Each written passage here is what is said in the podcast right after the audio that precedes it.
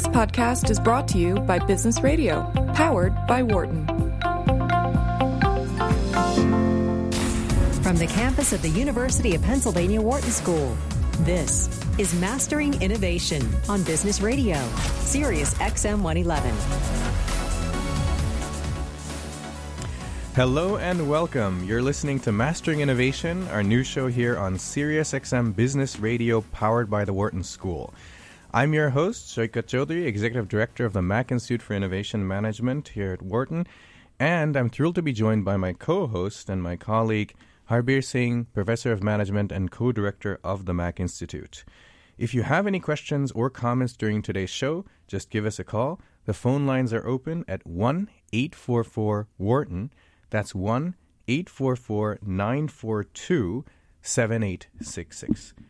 Coming up in just a few minutes, we'll be joined by Dr. Brian Tillotson, a senior technical fellow at Boeing, the world's largest aerospace company and leading manufacturer of commercial jetliners as well as defense, space, and security systems. But before that, what we want to do is give you a brief introduction to our show, as well as chat a little bit about some current developments that are taking place. Our show here, Mastering Innovation, is about how established organizations foster the kind of innovation that keeps them going year after year.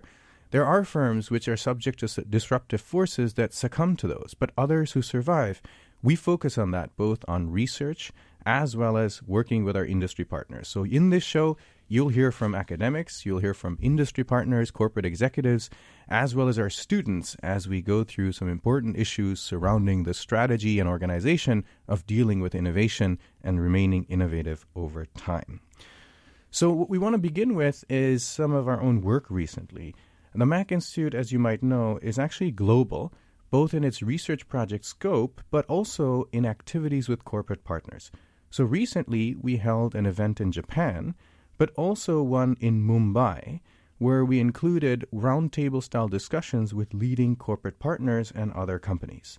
Some of the firms that were included in the Mumbai event included the famous Tatas, as well as the State Bank of India locally, but also the Indian subsidiaries of companies that are from the U.S., such as Verizon, FedEx, CA Technologies, as well as others, who have innovation centers in India. Harbir, I found this to be an extremely insightful event. You and I were both there leading these roundtable discussions. What did you take away from it? In the Japan event, what was fascinating was that Japan is undergoing a resurgence, and the resurgence really is driven by digital-based technologies and also actually services. So there was a deep interest in your discussion on digital technologies and where they are headed, and also sort of some very interesting ideas on what Japanese companies are doing today. So again, our stereotypical view of Japan of being a lean manufacturing lead is actually perhaps a little bit outdated. What was fascinating about the Indian setting was that India is often seen as a hub for service technologies, lower end, business process outsourcing. But what we saw with FedEx in particular was a center that is actually a technology center that actually is trying to develop logistical models, not just for India, but actually for the world, and in particular trying to help FedEx extend its reach beyond the U.S. in many parts of Asia where you have, different maps, different terrain, different logistical challenges. Similarly, Verizon had a center that was doing, again, what might be medium-end technology, but today is developing the bots that we might be needing. As you know, if you have FiOS, you have a very non-intuitive navigation, and what Verizon is doing, partly through the Indian Center, is to develop bots that make it easier, like more question and answer format. So I guess the main takeaway is that foreign operations are riding up the value chain into more sophisticated activities, and really it speaks to absorptive capacity, how units in wherever they are, can they absorb technologies fast enough to actually get to the state of art and beyond.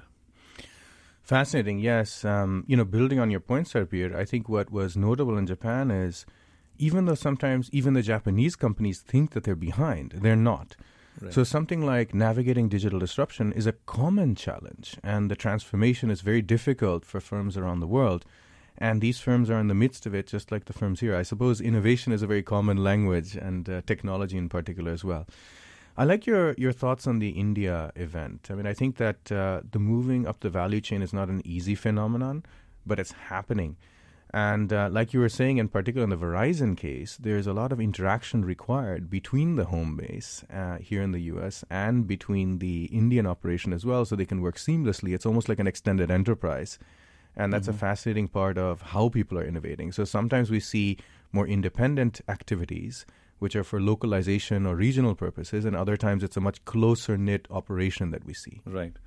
And, of course, today's news includes Amazon as a leader. There's a story in the Wall Street Journal, and it talks about Amazon actually growing ninefold in the last 10 years with its overall global sales, but also talks about sort of different outcomes. In India, they're actually leading. They've disrupted the Indian online retailers quite a bit. But in China, they have had very little traction versus Alibaba. And I think that speaks to that innovation today is not just about technology. It's about the business model surrounding the technology. And it's also about the degree of competition from local players. So I think in all said and done, what we see is the U.S. still leads in many of the digital technologies, but these technologies are a wave that are inundating the world, and it requires adjustment to different markets. Absolutely. And in that Amazon story, what was fascinating is that the investment that Amazon is making in the U.S. and also how it's developing more physical infrastructure, even as it promotes its digital infrastructure. So that's also quite a development, right? And a shift that we see. So it's a U-turn. Amazon was supposed to be the online retailer, and now they're hiring tens of thousands of people for warehouses. They bought Whole Foods. So I think one way of thinking about this is no one can stand still. And our Center for Innovation, the Mack Institute, really talks about that you have to balance exploring new businesses with sort of exploiting what you're good at. And the percentage of resources spent on exploration are actually higher than what most people realize. Yes, in fact, if you do stand still and keep promoting your existing products, services, and business models over time, what will end up happening to you is that you will succumb to that at some point and the competition, because the competition doesn't stand still. So even if a firm is viewed as a dominating number one player at any point in time, that's never the case. Right. When you think about Blockbuster, and CompUSA and what happened to those companies, and Netflix kind of being able to ride the next wave. So I think the landscape is littered by companies that thought that they were looking for efficiency and did not need to find the next business model. One thing I'm curious about before we turn to our guest is, as we see this global innovation happening and as essentially costs also rise, but we access expertise to go abroad and have these centers, what does that imply? I mean, it's not so easy, right? Sourcing innovation from around the world is no longer a low-end endeavor or a cost reduction endeavor, but something which helps you to access expertise and maybe get something on the revenue side. How do you see that? Well, I think IBM is a very interesting case in point that they actually went to other parts of the world to really sell services, but then they realized they had to have engineers in those places. And IBM actually has become a very global workforce as a result. So they have been responding to these opportunities. And I think it's a differentiated labor market. So countries that produce lots of engineers like China and India, you can have local talent. Countries that don't, actually then are mostly a destination for services. And I think it requires a degree of sophistication about labor markets that people in the just as little as 10 years ago did not have. Yeah, and absolutely. And the cost-benefit equation certainly changes. It's no longer about, you have to think about profit as revenue minus cost. So if you're not getting benefits on the revenue side, then just the cost side alone won't carry these endeavors anymore. Right. And back to Verizon that you talked about, I think what they are facing is how can they put more value-added services into their model, right? Because I think voice and data are both commoditizing, and many players are going to be offering that. So what are the value-added services they need to have. And again, what's fascinating is that many of the algorithms are coming from different parts of the world. So they're actually doing, I think, many things right in many ways. Of course, we have to stay tuned. Absolutely. Some exciting times ahead, and that will also be the case, I believe, in our discussion that we have planned for today. For those of you just tuning in, you're listening to Mastering Innovation on Business Radio, powered by the Wharton School. I'm your host today, Saikat Chaudhuri, Executive Director of the Mack Institute, and I'm joined by my co-host and colleague, Professor Harbir Singh, who's also co-director of the Mack Institute. We are thrilled to welcome to the show now Dr. Brian Tillotson, who joins us on the line. As mentioned earlier, Brian is a Boeing Senior Technical Fellow and the company's Enterprise Domain Leader for Platform Systems and Subsystems, one of Boeing's 8 focused technology domains that comprise the company's enterprise technology strategy. He also serves as Chief Engineer for Systems Technology within Boeing Research and Technology and holds more than 90 patents in aerospace, being one of Boeing's most prolific inventors. He also, alongside, teaches technical development courses in mentoring, leadership, and systems engineering. And outside of Boeing, believe it or not, he has published science fiction, perhaps that makes sense, but poetry as well. Brian, welcome to the show, and thank you so much for joining us today. Hey, it's a pleasure to be here. Good afternoon to everybody. It's wonderful to have you. Good afternoon. We're, of course, intrigued by your background. We'll get to these things. But first of all, tell us, what does it mean to be a senior technical fellow at Boeing? What is the kind of work that you do and the projects that you're working on? Okay. So Boeing has a workforce of about 55,000 scientists and engineers. Some are new at their job. Some have been around a while. And we select within those a few that have done pretty well at showing technical mastery of their subjects and also being good at innovation and creativity, as well as mentoring, leadership, things like that. And we put them in what we call the technical fellowship. So a senior tech fellow is at the top rank in that group. And there's about 60 of us out of the workforce. So pretty great opportunity. It's like raising your hand for the teacher to call on you for all the really hard problems, which I like. And then in my job, the company's doing kind of an experiment. 3 years ago, they said, let's see if these guys can do something besides engineering. So they made me an enterprise domain leader, as you mentioned. So in that job, I look across all of Boeing's business units. We got 3 big ones and 1 smaller one. Looking at the R&D related to mostly electronics and electrical systems, and I try to make sure that that's working efficiently. So I might say, oh, well, the guys in Philadelphia doing this thing for helicopters probably ought to talk to the folks in El Segundo working on satellites because they have a lot of commonality. So I try to get that lined up, or if I notice there are gaps that are not being plugged, I try to make sure somebody jumps on those. So it's a real feast of technical work. A chance to meet a lot of smart folks. Fascinating. So what are the coolest projects that you're working on right now? Oh, boy. We have a lot. I'm looking at probably one we rolled out yesterday as being one of the coolest. We know that electricity is going to be more important for aircraft in the near future. A lot of companies are looking at that. Yesterday, Boeing rolled out an electric octocopter, a helicopter with 8 blades. It's about the right size to carry 1 or 2 people over the distance you would look at for an urban commute. So I think that's really going to transform aviation in a lot of ways, is the potential of something like that.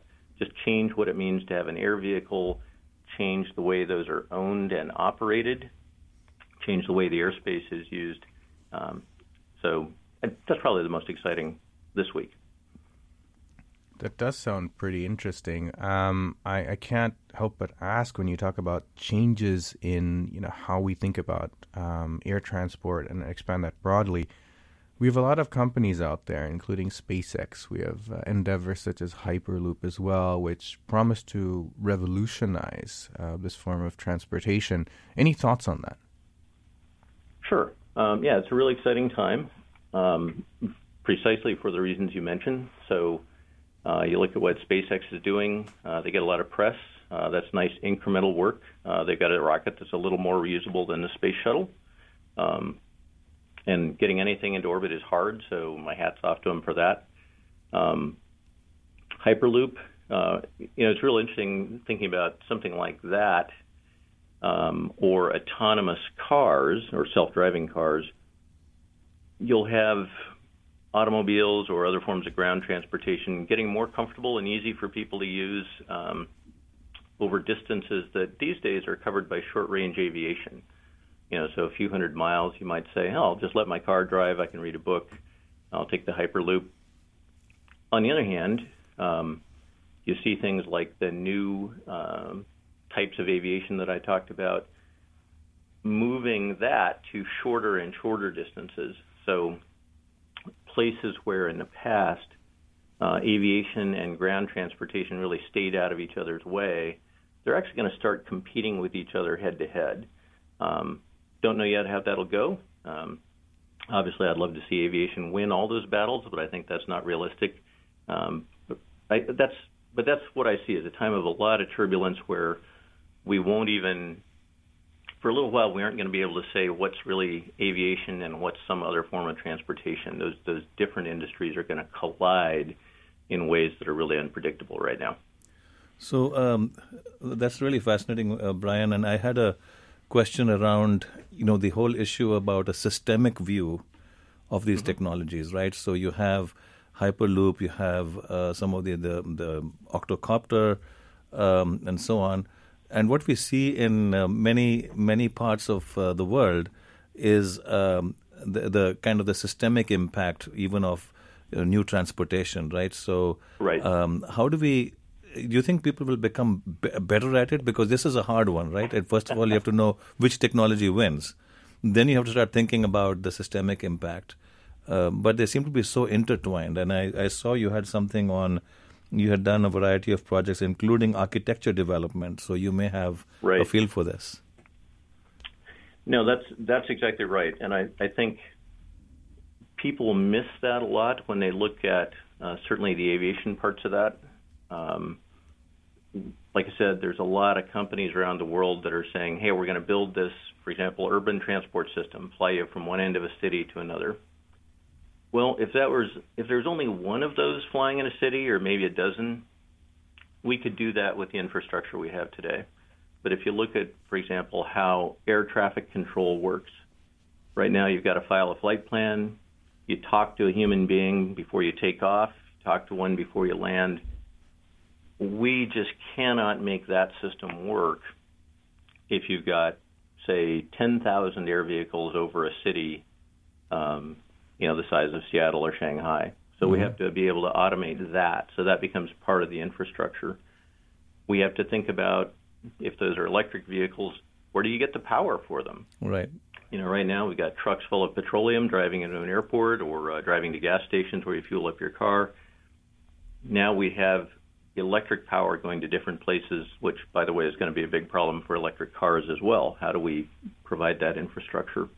And how do we get people to and from on the ground wherever they're going with aviation? Mm-hmm.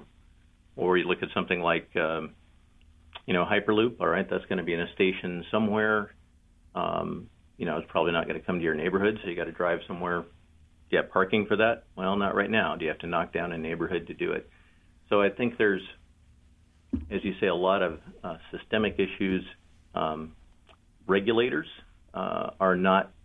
we see a lot of things where regulators, who, by the way, are really smart, hardworking people, but just like the rest of us, they've got to learn the new technologies and understand their impacts.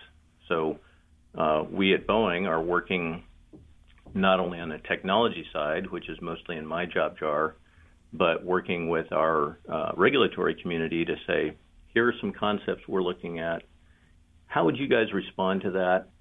What would you need to see from us or from other players in the industry to make that comfortable so they can sign off and say, yes, we trust that the flying public is going to be safe with this big, complicated, new system. So there's a lot of work to be done there. And just speaking briefly about electric, which I think is fascinating, and you mentioned Shanghai. So China has adopted a policy for moving to electric faster than any other place in the world, right? On the automobile sector. And I think there are many sort of interesting angles to that. One of them is availability of batteries, like you said. And I'm from a systemic point of view, I wonder about disposal of used batteries too, right? I mean, so and how does, you know, because and I'm sure that's been thought about, but when there's a mass migration to electric cars, this becomes a problem people have not sort of thought about on that scale before. I think that's right. I can't speak for the folks doing electric cars. I know on our side, again, on the aviation side, one of the things that we've had to learn to think about in the last couple of decades that we did not previously was how do you throw away an airplane, mm-hmm. right? So you buy a 787. It'll last you 20 or 30 years, maybe longer, but then you're going to get rid of it. So we've got a lot of new materials in there. In the past, it was aluminum. Now we have more composites. So we've had, frankly, a lot of PhDs working on questions of how do we break down those things, how do we safely discard them or repurpose them. Mm-hmm. And as we look at getting more advanced batteries in our aircraft, and they're pretty similar to the ones that are in cars, we do have folks looking at how do you get rid of those, or how do you clean up those chemicals and reuse them, which I think is a direction that the industry is starting to go, but we don't yet have great answers there as near as I can tell. Mm-hmm. And I believe battery technology has undergone substantial innovation in a short period of time, you know, in terms of capacity and you know, size to delivery ratio of power. But do you think that will something like Moore's law apply, or will it be Moore's law applies to semiconductors? But you know that's for various reasons, where right. we could predict the way. I'm an electrical engineer, so I know a little bit about this. We could predict the way, you know, the substrate would be, you know, handled through the masking process and the optical, you know, cameras and so on. But with batteries, I think it's a whole different proposition, right? And are people betting on a rate of innovation that may or may not be there? We do see some of that, and I'll come back to that point. Your observation about Moore's law is right on. There are reasons that semiconductors were able to progress at that astonishing rate, you know, doubling in the number of transistors on a wafer about every 2 years. And partly it was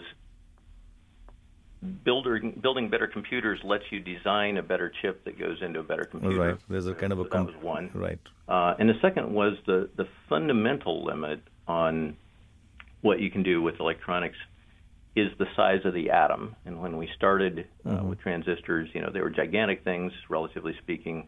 So we had a lot of atoms we could still take out of them.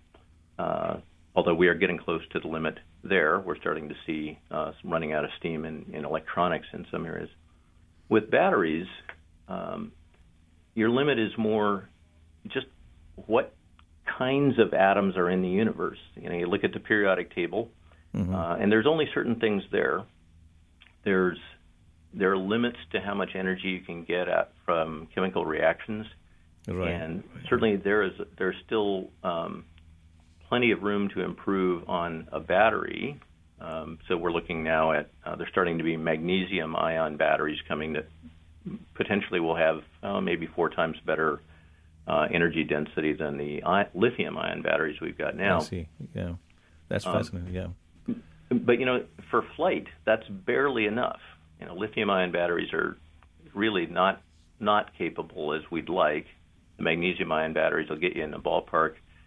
But the problem with a battery, especially in a business where you got to fly and so you worry about weight all the time, mm-hmm. is you've got both the oxidizer and the reactant, the fuel.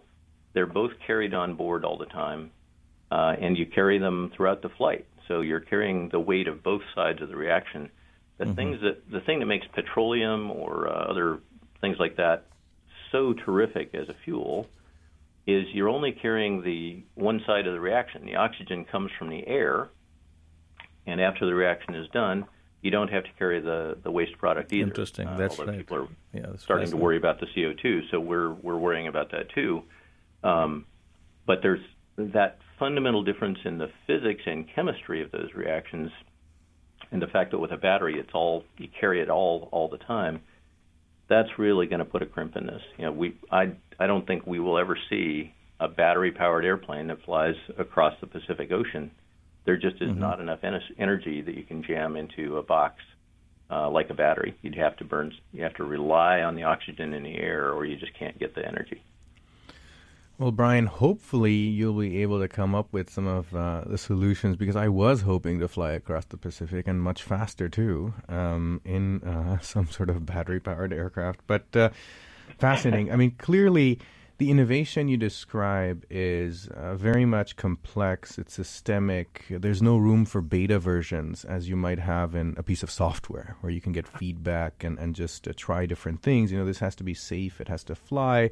It has to be reliable, and that's why you also have the regulatory arrangements in place.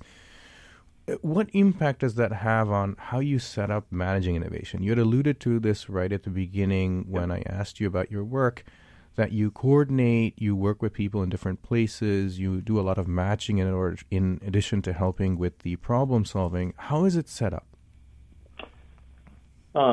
Great question. So let me start by saying a little more about how the regulatory factors and the safety, really the safety is the important thing. The regulation is just how it's manifested, how that affects us. So let's say we come up with a new gizmo that we want to put on an airplane. We know that, there might be 5 different kinds of gizmos that we want to put on the airplane, but every one of them, if we want to get it there, is going to go through a process of a few years of working with our regulators, doing analysis and test to prove that it is safe to at least, 9 nines, right? One in a billion, maybe better, chance of ever causing an injury. So that's just a lot of time and a lot of money that goes into verifying the safety of any new thing that goes on an airplane. So if we have 5 ideas, say, for a way to get 1% better fuel efficiency, we spend quite a bit of time up front figuring out which one is really going to be the best, and then we'll just develop that one. We will not develop the other 4, because develop, for us, means spending a lot of time and money to get them certified. So we just don't. We have to put our bets on one big winner, and we ignore the others, or we wait until technology matures a lot farther before we'll go. So slows us down, makes us really careful in where we put our bets. Then once we've done that, we really like to reuse that technology in later versions of the same product. So take our 787 Dreamliner. Certainly well-known public knowledge that we had some challenges getting the first version out the door. We've got those pretty well solved, and so now for each new version of that, like the 787-10, we try to reuse as much of that technology as we can.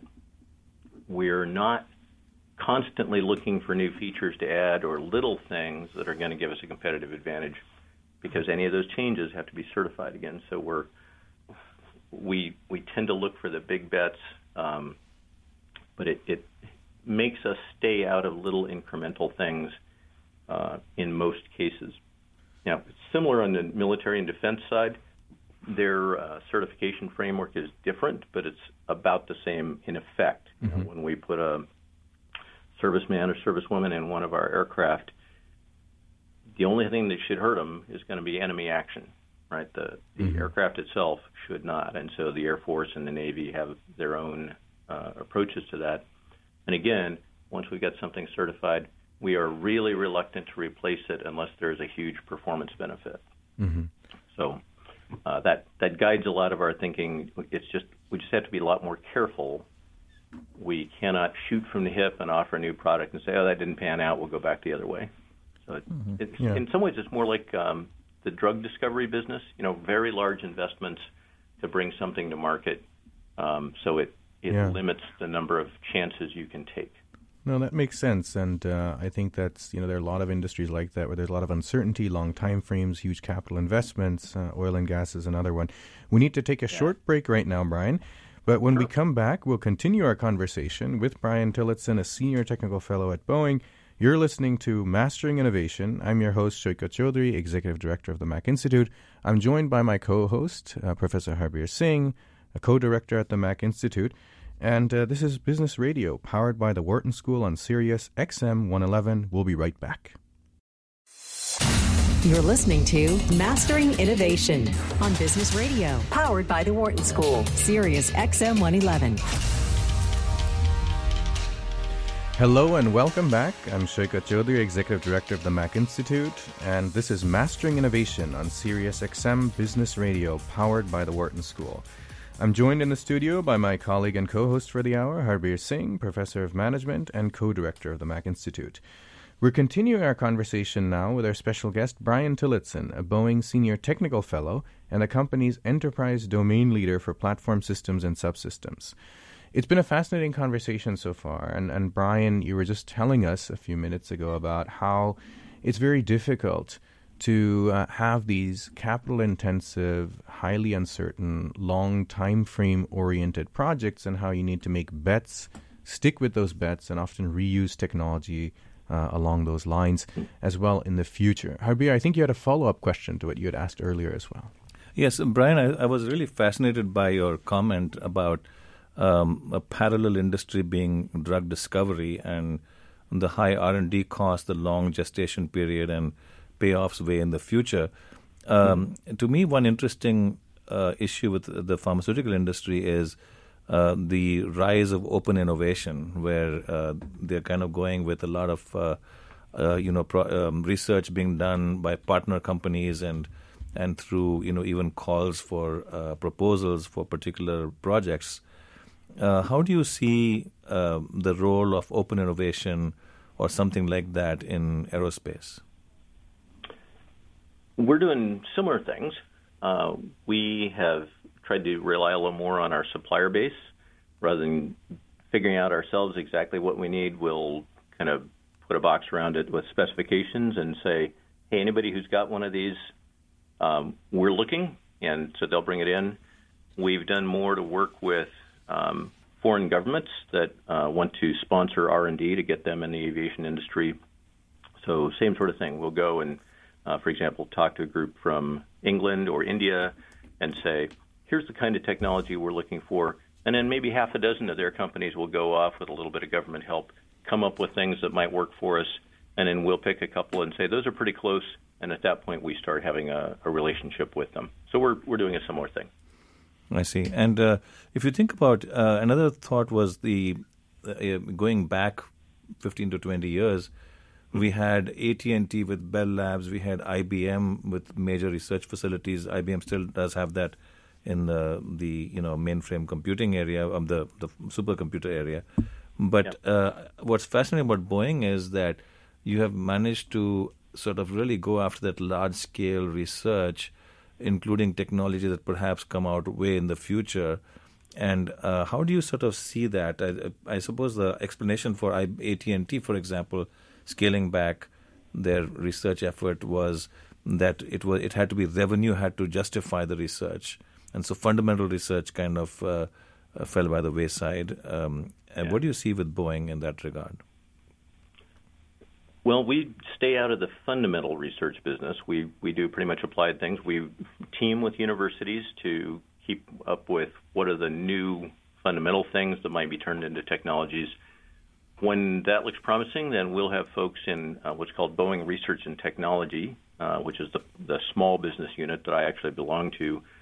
We'll try some kind of high-risk R&D to see, can we make a system that works with that? Not one that we could certify and put on an airplane, but just show, this thing actually works. We take the risk out. And when it's pretty far down the road, we then hand that technology to the business units, commercial airplane or defense, and they'll actually start planning on putting it into their products. Now, we don't just hand that off. We used to do that and didn't work very well. So now we'll send some engineers with it. In fact, usually we start involving some folks from the business units. in the R&D in later stages before we do the handoff. So we try to reduce those stumbles and have really successful transitions. But it's hard. It's a tough balance. Yeah, I know. Inter-organizational relationships are, of course, always very difficult, but they're necessary, like you said, because you also want to spread the risk. Now, continuing on the theme of open innovation, recently Boeing announced that they're working on a new venture capital unit, and you have that called Horizon X. Do you interface with that? Can you tell us a bit more about that? Yeah, that's been an exciting new part of the job for me. Those guys got started about 6 months ago, I believe. So they were kind of a remedy for the mindset that you get into when you're in this heavily regulated environment. And we got lots of smart engineers at the company, but they've kind of mentally boxed themselves into thinking, well, I can only do this narrow range of things because that's what's certified. So one, we're trying to help them think more broadly. That's good. But Horizon X is not constrained that way. They'll go out and make an investment in a small company that's got a lot more room to maneuver. Or they will, for example, sponsor the octocopter I mentioned. That came out of their shop saying, let's do something that's just completely different. And they'll grab some of the technical talent from other parts of the company, pull them in, so they don't have engineering heads to worry about. They just grab us when they need it and send us back home when they're done. So that's a much more nimble outfit. Their work kind of like DARPA does within the Department of Defense. Very quick. You mentioned a mindset shift, and I think that's one of the things which is perhaps the hardest, especially for leaders in an industry and for companies that have been around for a long time doing what they do very, very well. Do you see the culture having to change at Boeing in order to stay on the cutting edge and really, make the transformations that are necessary, especially as you mentioned earlier that we really have to think about this in the context of mobility at large? We're thinking about mobility solutions now and not per se one domain or the other. Yeah. So our relatively new CEO, Dennis Muilenburg, I think has got that message really clearly.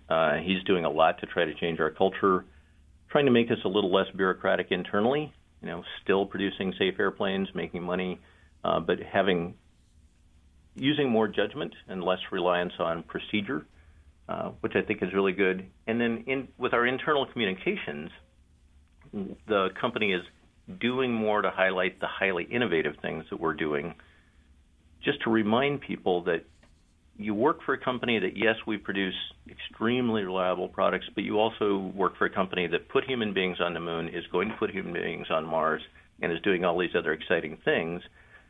It kind of gets the other parts of their brains opened up so they can contribute those great ideas and not have to be part of the R&T team to do it. So how do you increase collaboration across the company then, if you're in these different divisions and areas? So my job partly is I just set up meetings.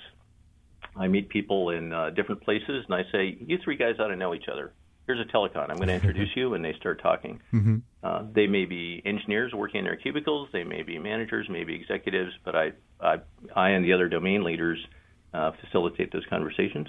We have an internal technical conference every year. It's actually sponsored by the Technical Fellowship, but any of our employees can come, and it's a great place for them to learn other things happening in the company. It's just a blast to walk down the hall at that, and you'll see somebody who didn't even know that we were in some other business, and they'll just be talking frantically to each other in the hallway and exchanging business cards. So it works, but it's never done. We always have to keep pushing on that. So, Brian, one of the interesting questions I was thinking about was the challenges that you have faced in innovating, and also maybe what is the biggest epiphany that you had as you navigated this very exciting and complex domain? Well, let me start with the biggest epiphany. It was learning that it's okay to say, I don't know. Mm-hmm. Our educational system trains technical people in particular to think we've got to come up with the answer ourselves. And boy, we're in a complex business, and I can't know everything. Nobody in the company can know everything. And so to just get over thinking I had to and say, why don't you tell me how that works? And guess what? People will. When they do that, then I can help them make connections to other parts of the company, or I can help them improve it. So that was the big one. It doesn't hurt to say I don't know. Then they'll tell me that I do know. That's fascinating. Actually, as academics, we have exactly that epiphany or learning as well, that in fact, the most important issue is to have some idea what you don't know, because there's a tendency to believe we've worked a lot on this for a long time, so we have many answers. But so what's the next big question is sometimes the way, you know, one can do that. But that's fascinating. And the other point that I thought was interesting is, you know, Silicon Valley, which is not far from where you are in Seattle, is, you know, the big word is disruption, right? Disruption used to be, you know, seen as negative in pure, you know, English language terms, but disruption has become sort of the thing to do. But I don't see that much disruption in your industry, at least in terms of the actual craft, but there may be disruptions of other sorts.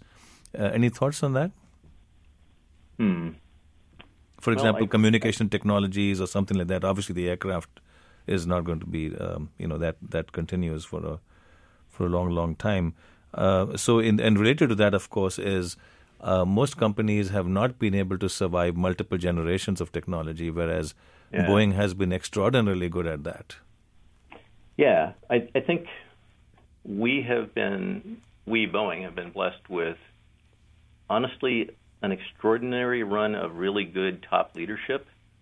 You know, we've had a few stumbles, but by and large, we have selected leaders who do not get too full of themselves. They believe that competition can happen to them and whack them if they're not careful, and they just work it really hard. You know, you just can't get complacent. I will say, to some extent, it's our own fault that Airbus is out there and that SpaceX is eating into the launch business, because in those two areas, we took our foot off the gas a little bit. We got a little too comfortable. So now we're having to fight back. It is eternal vigilance is what it takes to stay on top. Other people are always gunning for the top guy, and it happens to us. We just got to stay awake. Fascinating. Not sure if I answered your question. But yes, no, exactly. I think that's. In fact, as you were answering, I was thinking that your batting average is very good, right? Because, but yet, of course, there will be examples of competitors taking advantage of opportunity at a different rate at times. Yeah, and I will mention, you can say, well, Boeing's a winner. We are now a composite company. We've merged with or acquired a lot of others, companies that were doing okay, but not quite as good as the Boeing company. So McDonnell Douglas merged with us some years ago. Yes. They were a great company, but losing out in commercial airlines, so they merged with us. Hughes Aircraft used to be a real strong player, kind of fell back a little bit, and so we acquired them, made them part of our team, so that we kind of kept our strength up by working with folks that had not been competing quite as effectively. But we brought them in and made them part of a real strong team together, frankly doing things that we could not have done ourselves and they could not have done themselves. But together, we can stay on top.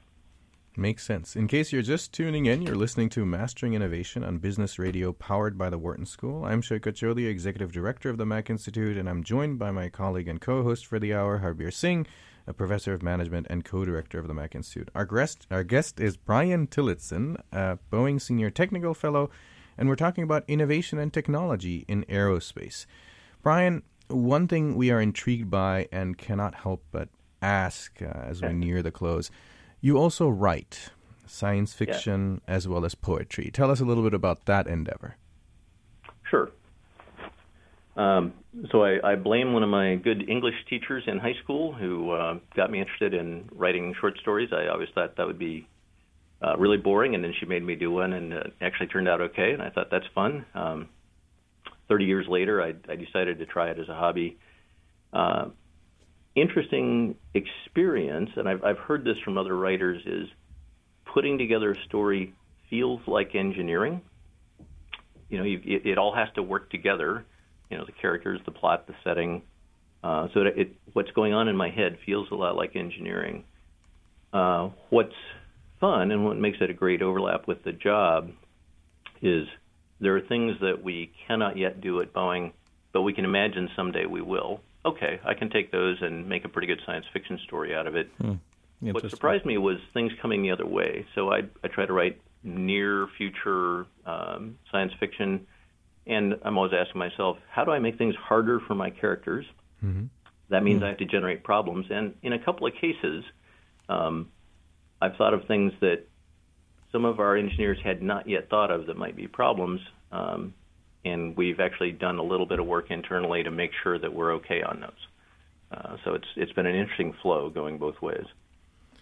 So as you think about the domain of innovation, and I think that's a fascinating point, really connecting the way fiction works in terms of different pieces coming together and engineering innovation.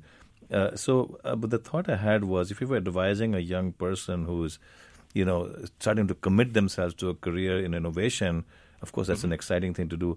What's a common misconception people have that you think would help them to know in advance?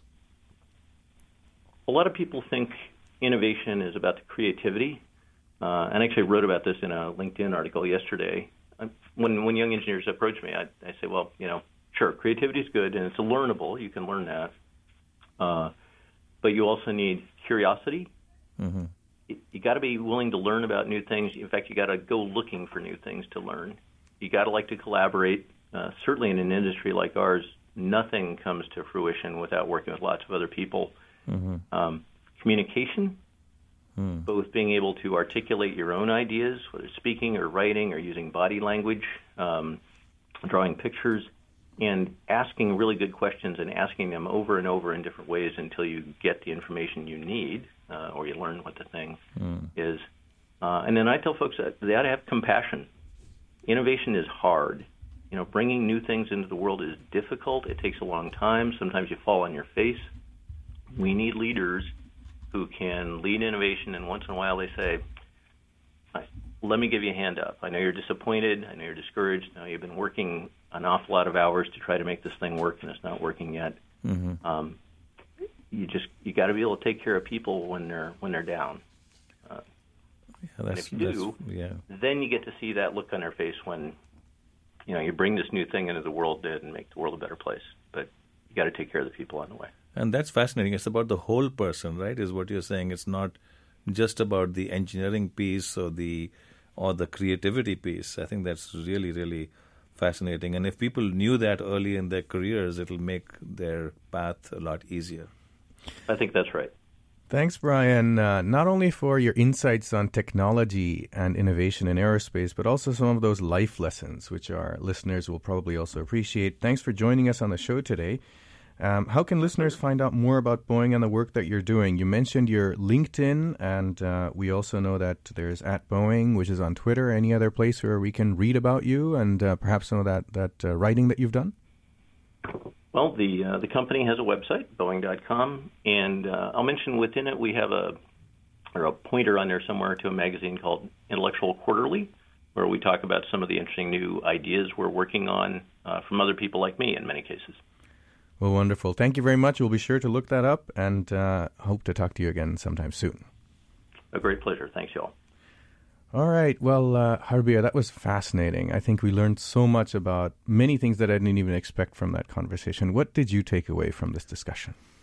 I think the biggest thing was this idea of the industry being quite different from many others in the sense that the certification piece, right, is something that makes it unique. And so everything has to be tested over a very long cycle. And I'm wondering whether that may be one of the reasons why changes in leadership are difficult in the industry, that, there is an incumbent benefit because the certification is based upon the dominant technologies. So that's one. But then the trade-off, strategy is always about trade-offs.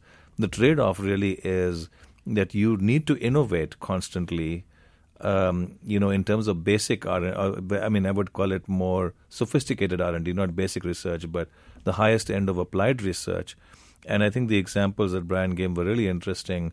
Airbus getting ahead in some areas, SpaceX getting ahead in some areas.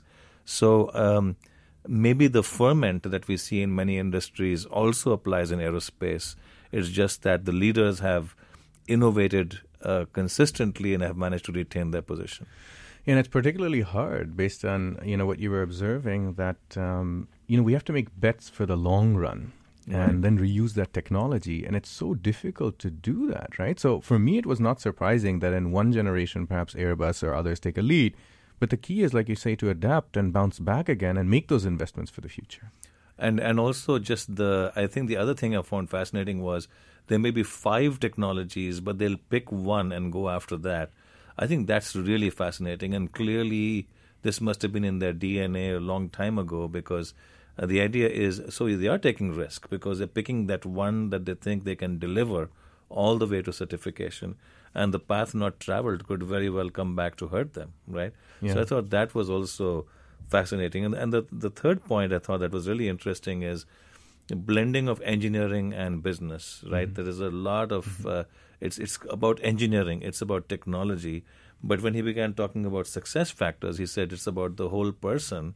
And similarly for the company, it's not just the engineering, it's not just the technology, it is actually not even just the product, it is the usability of the product and the degree to which, different clients kind of see value in a gigantic project. The 787 is a gigantic project. Yeah, so not only are there so many coordination challenges, but, making people see the real thing and that culture of innovation that Boeing has. I mean, I think that's deep inside. We got the sense that he was very passionate about what he does and he cares deeply about changing the world. And I think that's probably what drives these people.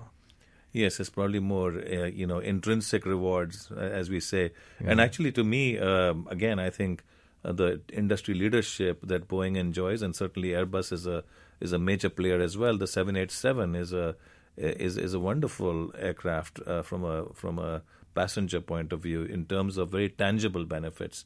And I thought that was, I think he kind of made the point that maybe because Airbus was starting to challenge them, they had to come up with the kind of the next generation in terms of fuel efficiency, the use of composites, the greater pressure in the cabin as a result of the composite being used and so on. So now we have a sense of what's on the inside that results in those great outcomes. Yeah, that's right. And I loved your question about, why is it basically that, essentially things look the same, over time, over 50 years. But actually, there's a lot going on in the background and how these planes are developed. So it's a very insightful conversation. But of course, like with all good things, unfortunately, that's all we have time for today. Thank you all so much for joining us. And if you have a question about something you heard on today's show, feel free to email us at businessradio@siriusxm.com.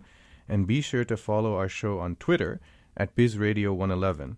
You can, of course, also follow the Mack Institute at our Twitter handle, @Mack Institute, but also on our website, where we'll also be posting about the show. Once again, a special thank you to our guest today, Brian Tillotson. I'd also like to thank our producer, Dana Cash, as well as our sound engineer, Tatiana Zamis. Until next time, I'm Saikat Chaudhuri, Executive Director of the Mack Institute, along with my colleague and co-host for the hour, Harbir Singh, Professor of Management, as well as Co-Director of the Mack Institute. And this is Mastering Innovation on Business Radio, powered by the Wharton School on Sirius XM 111. For more insight from Business Radio, please visit businessradio.wharton.upenn.edu.